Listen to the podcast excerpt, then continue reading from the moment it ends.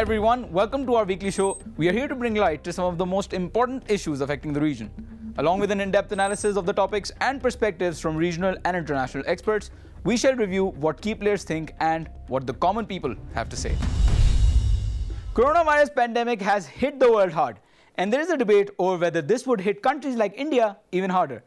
Even though India went into a lockdown to contain the virus, experts worry whether the already exhausted healthcare system of India can successfully deal with the threat posed by the virus.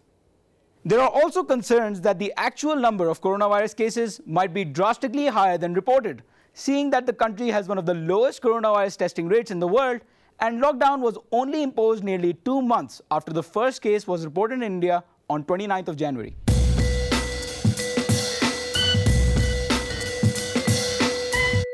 India has maintained a bad record of healthcare access and quality. In fact, the situation is so poor that more people die due to poor quality healthcare rather than its access. In the report published in the Lancet Journal, researchers have found out that almost 122 Indians out of 100,000 die each year due to poor quality of care, and this ratio is higher than the same report findings in India's own neighboring countries such as China, Pakistan, Bangladesh, Sri Lanka, and Nepal. This healthcare problem runs parallel with an extremely impoverished sanitation system as millions of people still practice open defecation and hundreds of children under the age of 5 die each day from diarrhea. As the world is struggling with the containment of COVID 19, it is a mystery how the world's second most populous nation, with 1.3 million people, has remained relatively unscathed while the number of cases explodes to its east and west. India shares a lot of the same regional disparities of healthcare access quality indexes with China as well as comparable economic growth. There are glaring differences in healthcare outcomes within the country. Healthcare being a state subject, the healthcare outcomes have remained divergent based on the quality of the state administration. While North India is the most populated part of the country, it has one of the most undeserved healthcare infrastructures.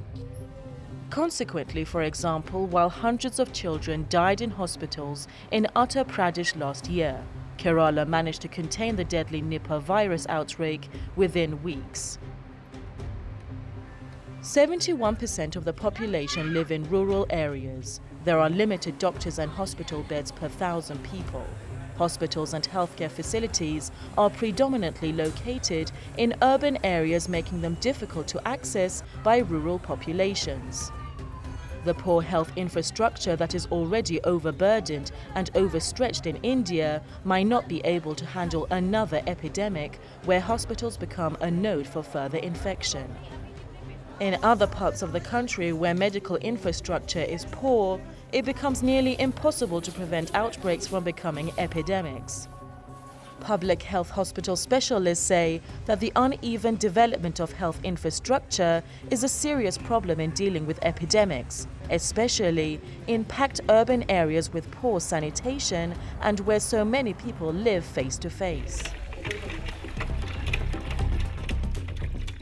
Despite a creaky and uneven public healthcare system, India has a formidable record in defeating polio and facing up to a swine flu pandemic in 2009 and handling a more recent outbreak of the deadly Nipah virus.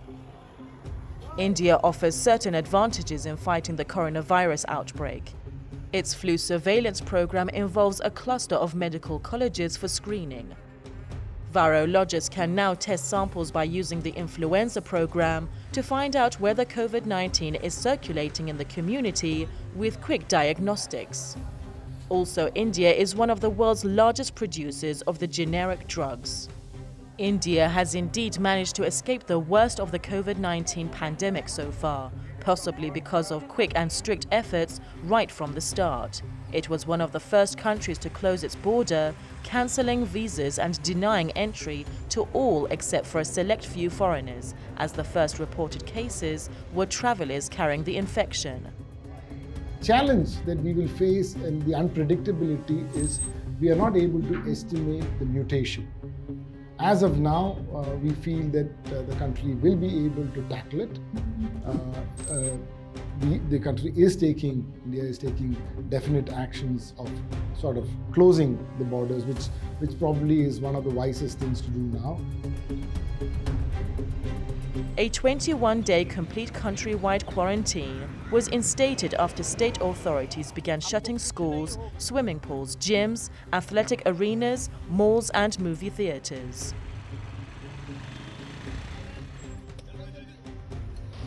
Fast cross communication between public and private healthcare providers, health ministers, and public officials responsible for initiating the government's robust surveillance network in districts in case of an emergency epidemic, and the key role of the National Institute for Virology were one of the reasons Nipah virus was quickly controlled. Measures that India previously took to prevent other outbreaks may have helped prevent the COVID 19 outbreak from reaching an epidemic on the same scale as that which the rest of the world is currently struggling with. We are now joined by Dr. Yogesh Jain, who is a public health physician and a founding member of Jan Swasthya Sahyog, or People's Health Group, which is a voluntary non-profit organization founded by a group of health professionals in India with the aim of reducing healthcare inequality. Welcome to the show, Dr. Jain. This coronavirus outbreak is a test for all countries around the world, and India is no exception. So far, how much do you think India's healthcare system has been successful in the test? Well, the Indian government had a uh, little more time than many other countries uh, to be able to manage this uh, pandemic. And the Indian government did pick up by announcing some social distancing measures, including a massive lockdown. But uh, in many other things, decision making has been uh, not the way, not the best, not even so swift. But I think they're learning while they're doing.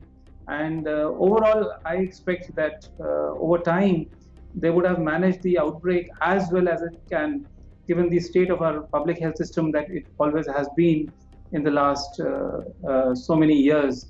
Uh, we have we have a we have had a rather you know broken system in health, and in this situation to be able to do well um, is the maximum that we could have that we can expect that it would be just okay. I have another question from you, and I know that you're since you're running an NGO, you might know this better. Uh, do you think it is true that most Indians choose medical care from private sector, even though it is more expensive than the public sector? Yes, I think the the problem there is that the the fact that Indians predominantly choose private sector for their care, especially outpatient care, has been used wrongly as an ex, as uh, the cause being that they like to do it. It is because they have no choice we have in uh, our uh, we have a poor, often dysfunctional public health system, which forces people out of no choice of theirs to go towards the only available second option, which is not also a great option of the private health system, which is uh, which suffers from its all these problems of being uh, high in cost, uh, not so good in quality also, as and the quality has not been shown to be any better than that of the public health system but it may be a little more convenient uh, when people can access it at times that are that are appropriate for them but not for the public health system. So i would say uh, in this case we have to ensure that a strengthened public health system is uh, the one that manages the problems of uh, great crises like this covid crisis as well as uh, see that as a way to improve the public health system for managing post COVID epidemic problems uh, that we have in plenty in this country. Thank you, Dr. Jain. It was wonderful having you here. With this, we sign off this episode. You can follow us on our social media platforms to stay updated, and we will meet the same time, same day next week.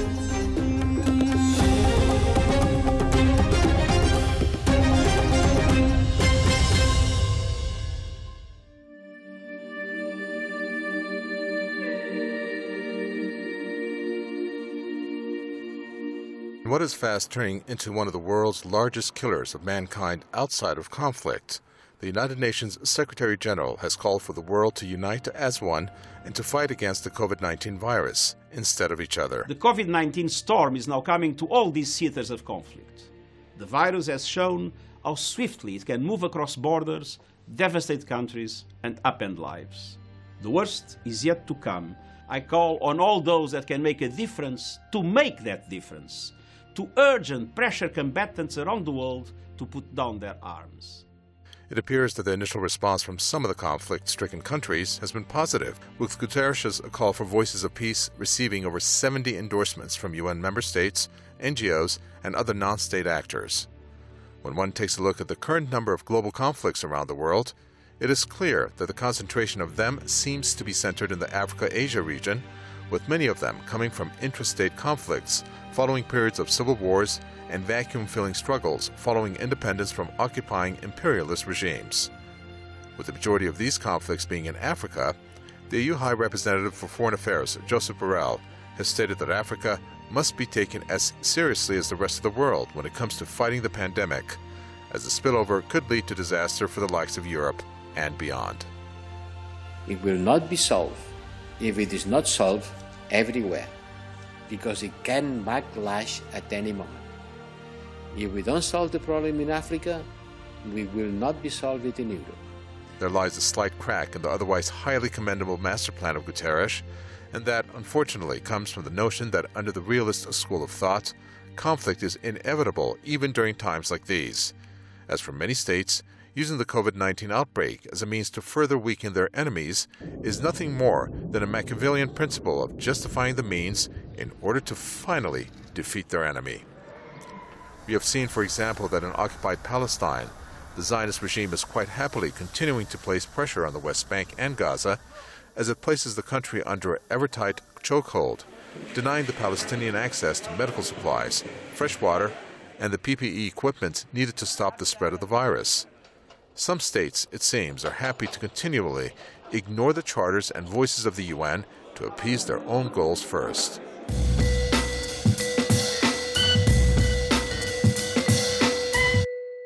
Well, I guess that's it for this week, and I really hope that you liked what you listened to. If you did, come back here next week for another episode of our podcast series.